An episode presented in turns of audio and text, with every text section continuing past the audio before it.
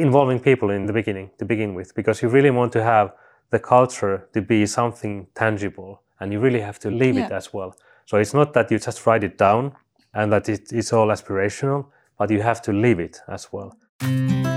Hi, I am Sophie Vaux, and this is the Rise and Play podcast. In the show, I sit down with influential thought leaders in the gaming industry to deconstruct how they create the best teams and company cultures in order to create the best games. Speaking to hundreds of game executives in the show, I have identified recurring patterns and mistakes that we all make in our leadership journey. Do you have to go through the same hurdles and make the same mistakes to learn too?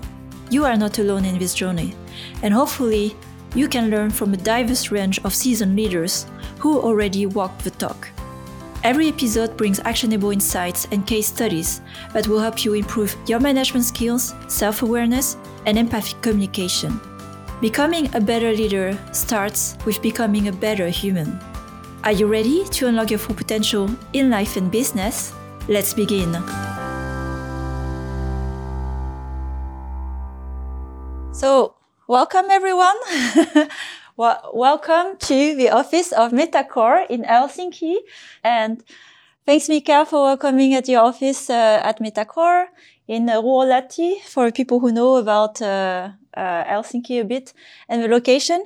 So Metacore was founded in 2020 and known for Merge Mansion, and I think the big game as the Merge game. I remember as well when with my team we were looking into Merge games in 2018-19 at that time. So everyone was exploring how do we crack the puzzle market when it was already saturated and Merge was emerging. And you were among the first companies as well to really grow really fast with Merge Mansion. So today, counting 50 million downloads.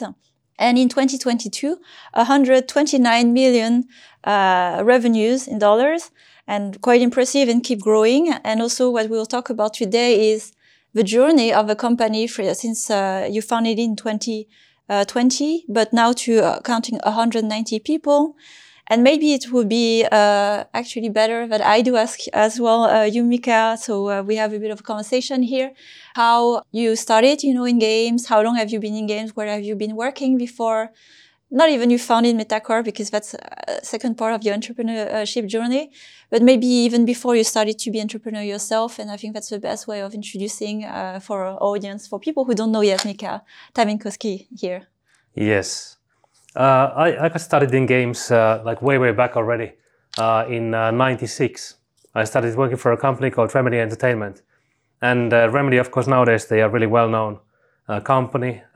My background... like how I got into the games in the first place. I think it's a really typical or stereotypical story for a person of my age to be working in games. So I got excited about games in the early 80s when I was a small boy. And I was also lucky enough to be employed in the industry early on. So Remedy was my first job in the industry. I'm a self-taught programmer, so I have a tech background. I thought that I'm ready to be making games. As I think, like all of us thought that we were, and I learned that I actually lack quite a bit of experience actually in making games.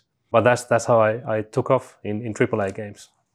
After that, I moved into downloadable mobile games. These were the Java games in Western markets, and I learned a lot because the games we were making were not services yet; they were one-off downloads, and also the handsets were really limited in capabilities.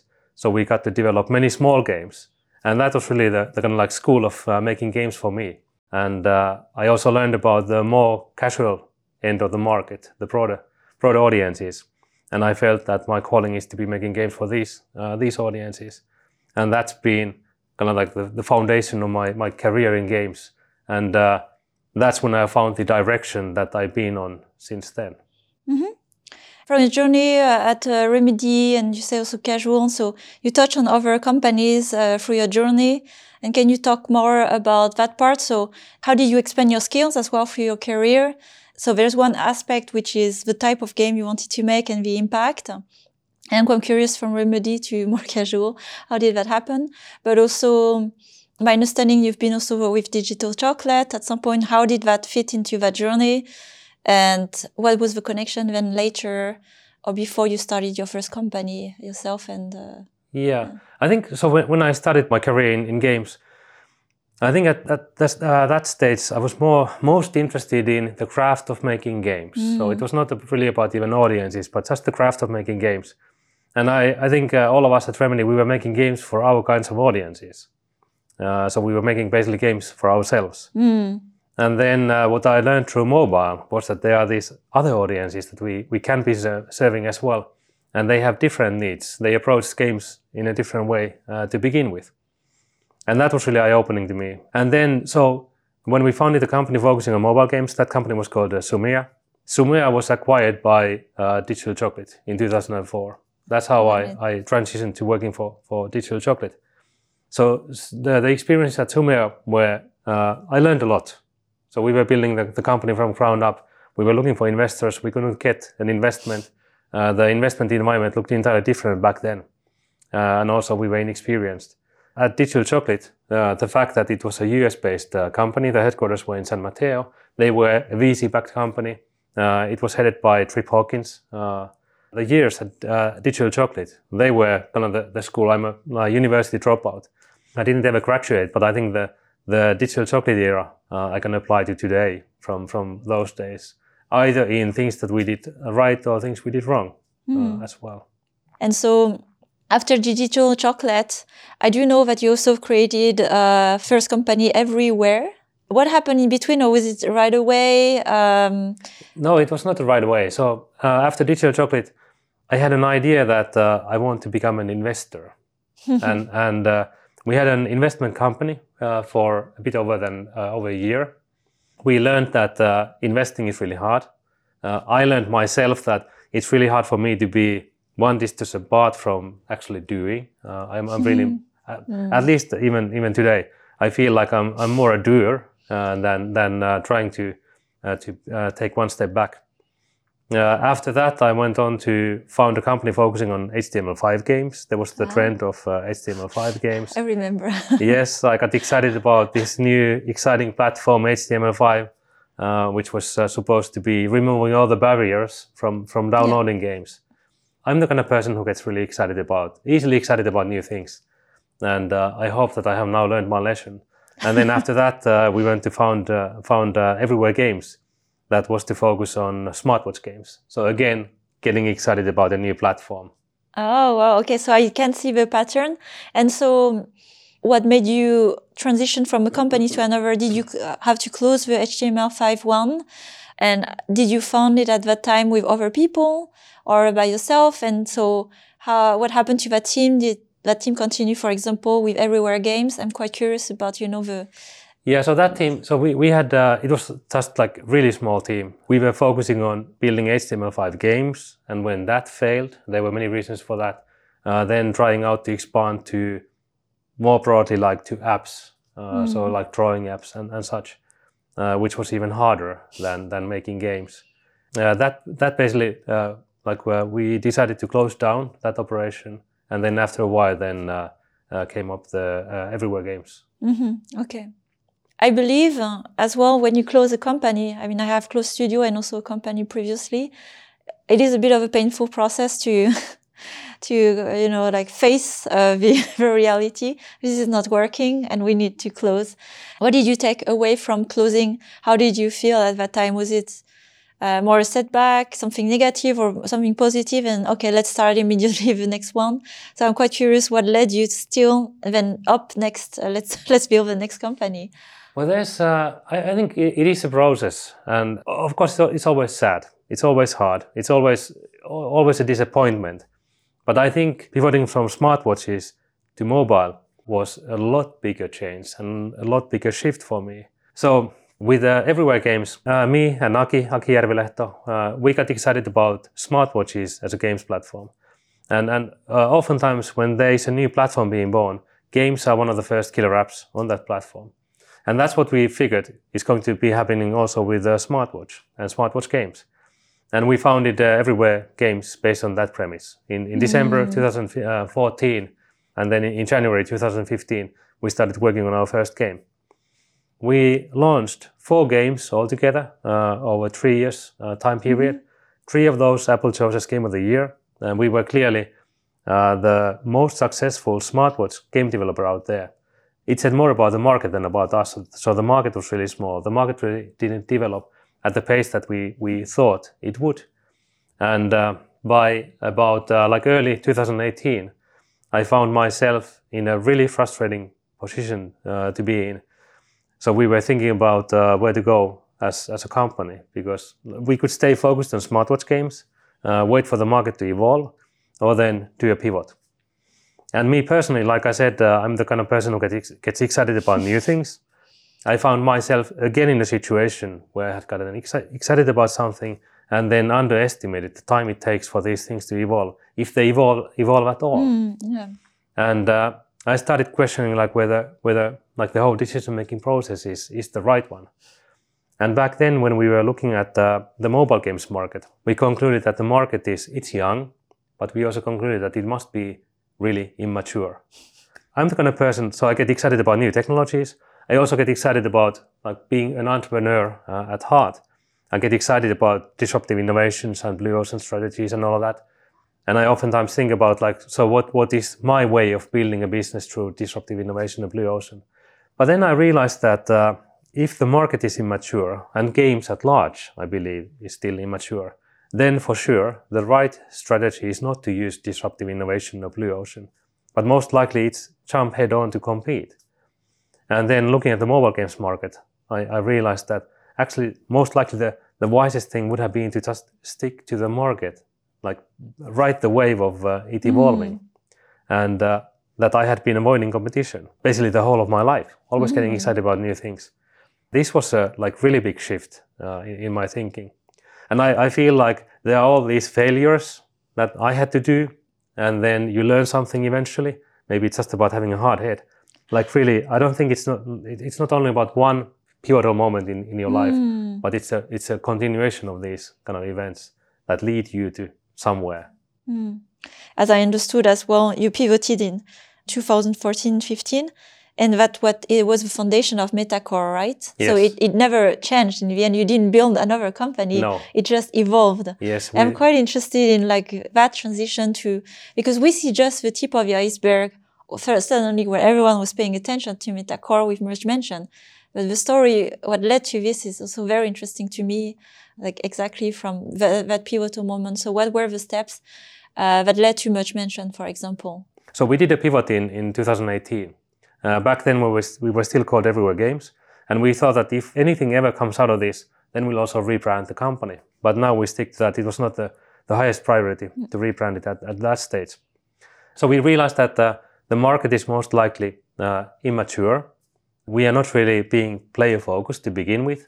So we thought that we really have to start from the audience to begin with. So we had a habit back then of playing games as a team. We chose one game. We played it for a week, and then we discussed it. And this was a way for us to expose ourselves to a wide amount of games, but also to learn about these games ourselves, but also learn how the others see these games. It was a great way to educate ourselves. And one of the games we played in fall of 2017 was Merge Dragons, so one of the first more advanced Merge 3 or Merge 5 based games. We got excited about the mechanics, but we thought that there are many areas where we could improve on, and we could implement it in different ways, based on the UX and based on the scalability and based on content itself, and merge taking the centerpiece. And then in early 2018, we had an idea for the context of the game already, based on some of the learnings from Merge Dragons that we wanted to do differently. We did think around with the mechanics a bit, but then we jumped into implementation, and we did it in a really traditional way to begin with. So we thought that we are targeting mid-core audience. We had like really stereotypical mid-core fantasy in the game. So we built a prototype with the first session in it. We spent about 3 months working on this. So we had a game which you could play for about 20 minutes, and you could still continue playing after that. But the game, the experience didn't really hold that well, because it was only balanced for the first 20 minutes, roughly. And then Playtest Cloud was pretty new service back then. We decided to use Playtest Cloud. So this was our way of testing. So we wanted to get feedback from the audience as early as possible. It was a clear failure. We saw that the mid-core audience, especially that we targeted the game towards, they didn't like the game. It was like two and a half to 3 stars out of 5. And most of the casual players didn't get the game either. But there were some who got really into the game.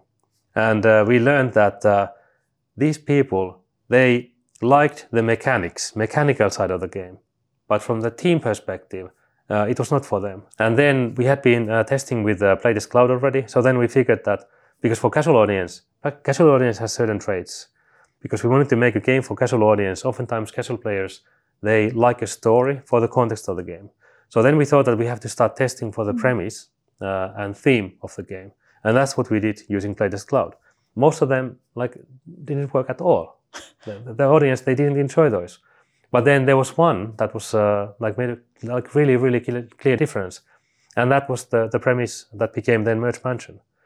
Then we refactored the playable game that we had, and we tested that by using Playtest Cloud. And that time, we got really great feedback from the audience. So we tested it on casual audience, and they really loved it. We also did test on the mid-core audience, and they also liked it. So it seemed to be really a great fit for these audiences. So that's how Merge Mansion got started. Then we knew that now we have something that we can work on, and we started working on a real game, which then was released in September 2020. Yes, 2 years after, since the moment of really early concept. Yes, phase. Basically 2 years. Yeah. Yes. And it's great to hear the backstory, which is, more discovery, testing process in the dark and, iterating, filtering, and then putting it together. More than, okay, we had a whole plan and we knew this thing would work, which is rarely the case, right? So it's more of a testing approach, iterating and then launching that is led to what is Merge Mansion. Yes, yes.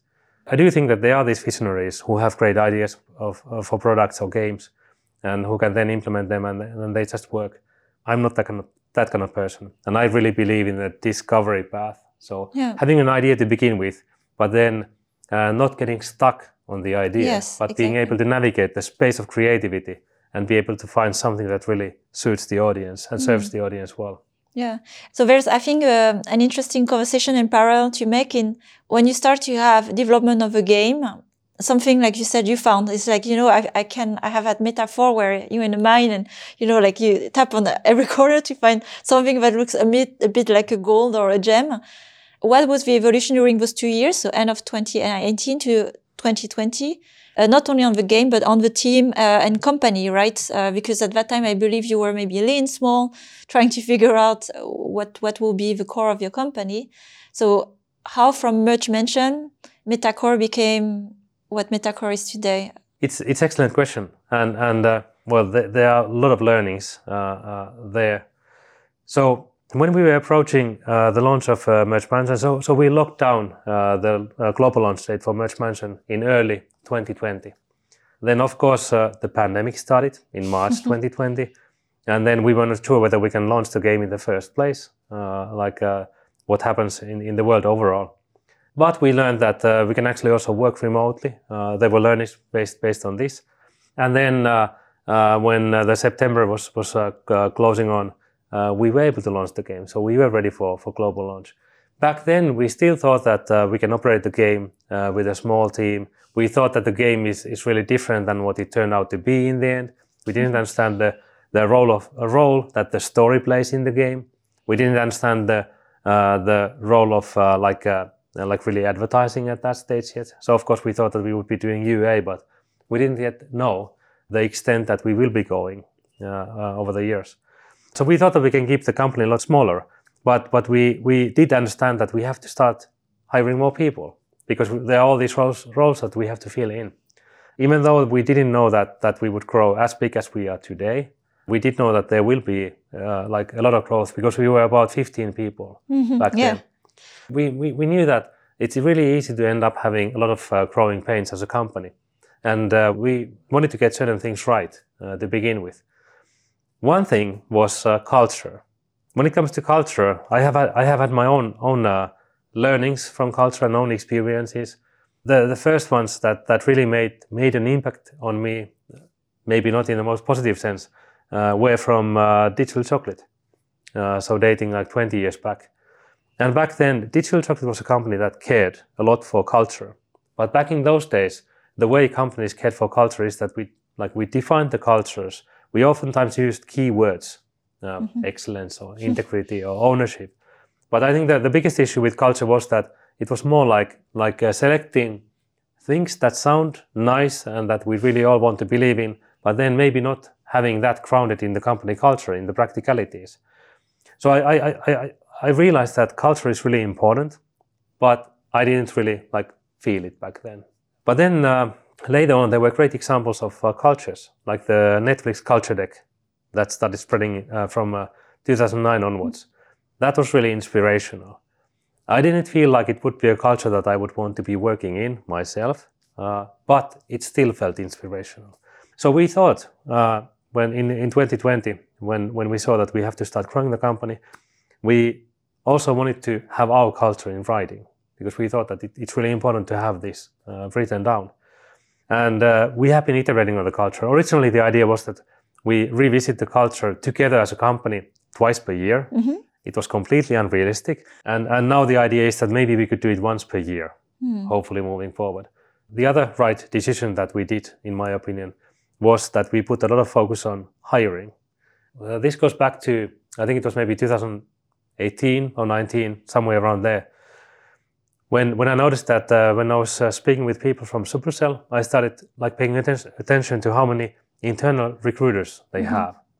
I think I concluded that about 5% of the headcount are internal recruiters.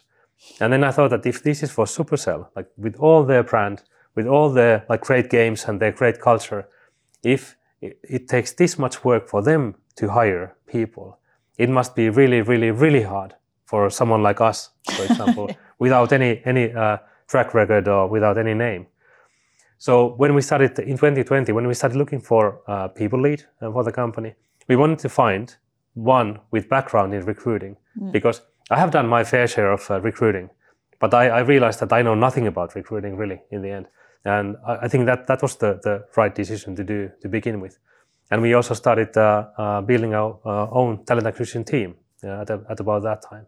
And I think that now I understand better the role of talent acquisition team, for example, in the company. It plays a crucial role. It's really important that you have the internal team, that these people are the right ones for the company to begin with. And they are maybe the most important part of the company at the growth stage. So I believe that because of these two decisions we did, the growth has been easier than it would have been otherwise. Yeah. And for the reminder, indeed, you grew from those 15 to almost 200 people within 2 years, right? Yes. So we are now, so we have basically doubled the headcount year after year, pretty much. And a follow-up question I had on that time when you had awareness, you need to grow and you need to put into words, into more practicalities, your culture. How long did that process take to even write that book? I saw you presented some pages of it at the IGDA Leadership Day. Who was leading? Was it led by the group or was a clear owner, and should that be the CEO? What? Oh yes, the CEO was the owner of that. But of course, we interviewed everybody, and we were a lot smaller team back then, so it was still possible to really discuss it through and see what are the important things that people feel in this company. And the first version of that, it actually came quite easily because we were such a small team. And I would say that from cultural point of view, we probably were also quite homogeneous in that sense. So we were really aligned already to begin with. And I think that alignment to begin with is important. Oftentimes when you have, when you found companies, even among the co-founders, oftentimes there are some co-founders who feel that actually this is not for me. So that's the period that you find alignment among these people. But it really is important to find it. I think games industry is one of the places where people actually find alignment more easily because it's a clear, compared to startups, because it's clear what we are trying to aim for. We want to be making great games, successful games. There might be differences about the audiences or what kind of games we want to be making. But nevertheless, there is some alignment to begin with. People are really driven to be making these games. involving people in the beginning, to begin with, because you really want to have the culture to be something tangible, and you really have to live it as well. So it's not that you just write it down and that it's all aspirational, but you have to live it as well. Mm. And in our case, like the iterations that we have been doing on the culture agreement, we still have the first one available, so anyone can go and read it. And there, many of the things, like you can see that what we have learned. For example, in the first one, we talked about small independent teams. So we still believed, we looked up to our Supercell, and we thought that we can keep our teams small and lean, like Supercell does. And then we tried doing that. It didn't work out. Mm-hmm. We failed. And we concluded that we just have to accept it, that we have to start scaling the team. So then when we did, when we got back to the culture agreement and we looked at the small independent teams, so it was clear that we won't be small anymore. We have to have bigger teams, so we have to drop small. Mm-hmm. But then we started discussing, what does independent mean? And then we realized that what we mean by independent is that we talk about basically autonomy. And what does autonomy mean in the context of our culture then? Then we got to defining ownership, defining responsibility as well, and giving autonomy to people. And these discussions came really naturally, like through the iteration of the process. This year, we did a culture workshop. So we were about 150 people at the time. We had an offsite focusing on culture. And we did a workshop as a company, like how should we evolve our culture now? And we got really great feedback. Now we are in the process of writing the next iteration of the culture agreement.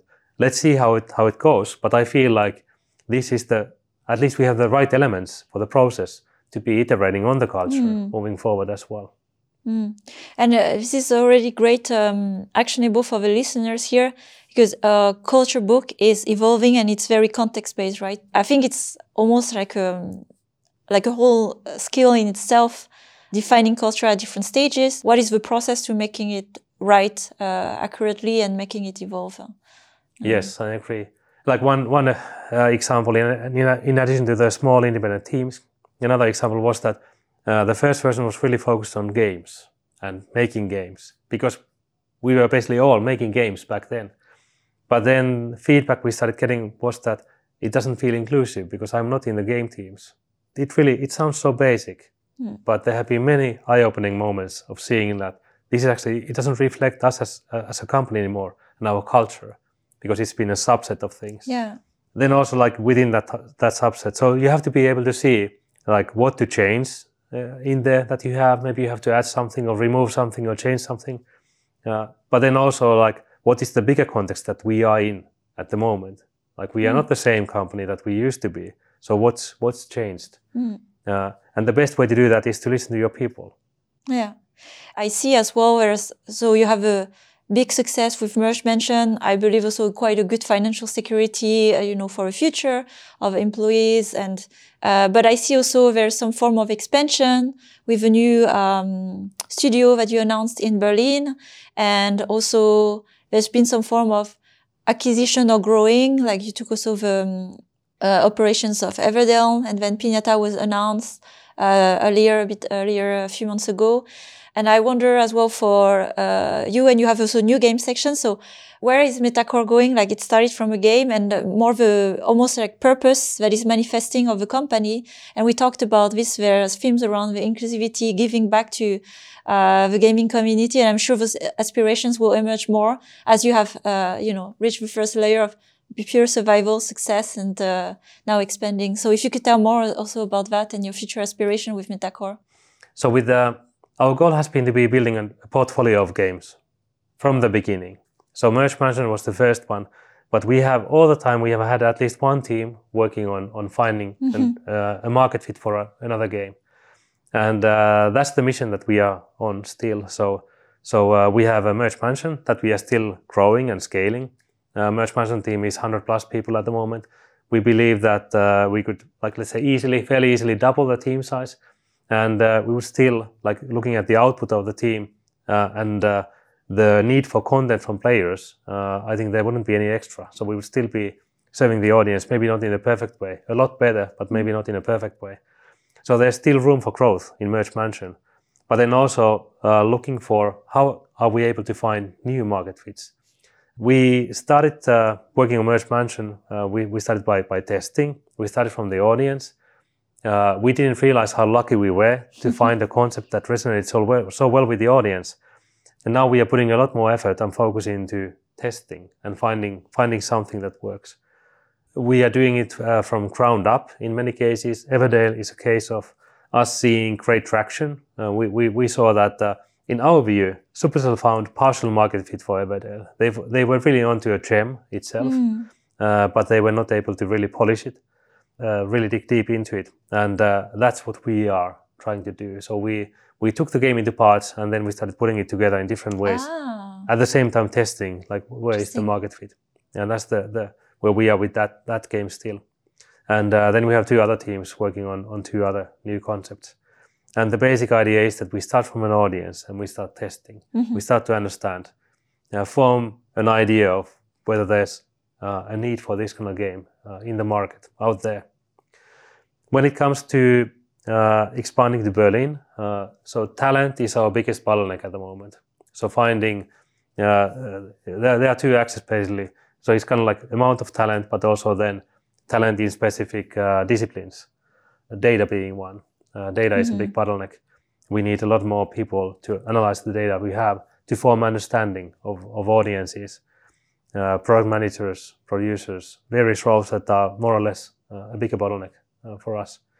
And we are expanding to Berlin to tap into the talent pool over there. But then also when we are talking about relocation, so we have been relocating many people to Helsinki to begin with.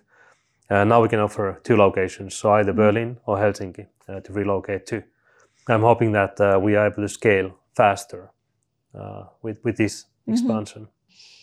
Some challenges always with scale, which is around the communication. So indeed, as the bigger you grow, the slower to make movement and change, if there are changes that need to happen. It's also a scaling of the skills. So what are the challenges you have also in terms of scaling of skills and even leadership, right? So probably leveling up everyone as you need to grow. So if you could talk more also about those pain points of scaling, which are, I guess, inevitable. Yes, they are inevitable. Maybe just a short word about the community. So yes, so the Finnish games community, and this is something that coming from this community, it took a while to understand that we are not like other communities. Like, in a way, our goals are aligned. Even though we are from different companies, we are not seeing each other as competitors, but it's more like our goals are aligned. But also the other thing is that it's also good for the company longer term. So the bigger and stronger the community is here, the better off we are as well. So I think, like, I hope that there would be 5 big companies in Finland, companies like Supercell, Rovio, and so forth. And then all the small companies as well, because then that would create a great basis for talent to relocate to here as well. So they wouldn't only come to Metacore, for example, but they would become part of this community. But that's a whole different story. I could talk about this for a long time. But then about talent. So I think, like, one thing is that we need more talent, but we already have talent in-house. How do we make sure that everybody is growing? Be it more at the, like, being a great programmer or artist, or then being a great leader to begin with.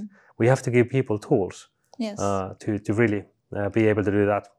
I think we are really only getting started on this. So we began, the idea was that we want everybody to be proactively developing their skills. But then we didn't give enough guidance on how to actually do that. And now we are in the process of fixing that. We have our own training programs. We have different mentors and coaches that you can engage with. We have also been working on defining, like, for example, what does it mean to be a supervisor at Metacore in our culture, and really crystallizing that, doing trainings on that, and so forth. So, and I think, like, we are far from perfect on this. So there's still a lot of work to be done. We are only scratching the surface. I think it's really easy to underestimate the need to really grow your people as well, to put a lot of focus in that. And that's something I really appreciated, again, when I saw your thoughts at the IGDA event about growing exactly the leadership level, so extending it, and also especially when it comes to culture, how you scale a culture. It's not anymore with one person. And you can also apply it, distribute it over 100 people, but it's through different people who are influencing others. And that doesn't necessarily mean only the leaders, but then this is where the opportunities, as you level up many, and in the way, because culture is translated in decision-making, leading, influencing, and so on, building the right system, the resources, the support to grow, internal leaders. So it's great to hear you have mentoring, coach, also defining, crystallizing what is a supervisor. Because a lot of those are implicit definition, and you can make your own definition and act in a very inconsistent way that what is maybe expected of you at Metacore with your own vision, right? So it's great to hear that first you think about it, you're starting about it, and through the same process you learn, you correct, calibrate, and that's it in the end. Yes, and I think it comes down to really growth mindset.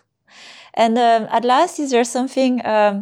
That I didn't ask for all, we touched on a lot of things and I wish I could ask you more, but at least for today and our listeners to just understand as well, the real backstory of Metacore. Is there something I didn't ask but I should have asked you today that you'd like to talk about at last? I think we covered the most important parts. Culture, I think the role of talent acquisition. I think the industry being immature. We are really young as an industry. I think as long as there are people in the industry like I am, I'm self-taught. I'm really I was interested in the craft of making games to begin with. As long as I'm in the industry, we can't call this mature industry to begin with. And I think if you look at other industries to compare to, so I don't accept that. I see a really bright future for games industry. I think that would be a great topic to talk about, but maybe for the next session then. Yeah, and we will have some form of collaboration around that, around the community, elevating the industry and growing up together, because I do see the same and I agree. And I don't think it has anything also to do with the fact that we are not experts in making games. It's an evolving field. What is entertainment? It evolves with humans and we evolve as society and global society. So the only, path forward is adapting. So it's the ability to learn, but we can't be experts at what we do forever because things are just changing fast, especially in games. Yes, I agree. Mm-hmm. And I think it's clear, but maybe worth saying out loud as well, that when we talk about games, we have to be inspired. If we are not inspired, we can't do creative work. But the same comes down to talking about building companies or creating cultures or whatever. We have to have inspiration, draw inspiration from others, be it more experienced people in the industry or maybe people from other industries or whatever. But we have to draw inspiration from others to really be able to grow. And I think that we can only do together. Yeah. And thanks again, just for the time you made today and for that message. And I can tell you there are so many other entrepreneurs that resonate and founders and companies that resonate with the same belief. We will grow bigger as a group rather than individually, whether as a company or as a person. Thank you. Thanks, Mika, for your time. Thanks for listening to this latest episode of the Rise and Play podcast. I am growing a community of conscious leaders across the industry and beyond. If you want to join this movement, please share the podcast with other conscious leaders because we have so much more we can learn from each other. If you've enjoyed this episode, please follow and rate the show on Spotify or your other favorite podcast platform. It will help other growing leaders to discover the show and benefit from the valuable insights. If you would like to grow rapidly your leadership skills, you can find more insights on raiseandplay.io, where you will also find my free masterclass on conscious leadership and other resources that I offer. Have a great week and remember to take care of yourself. Until the next time.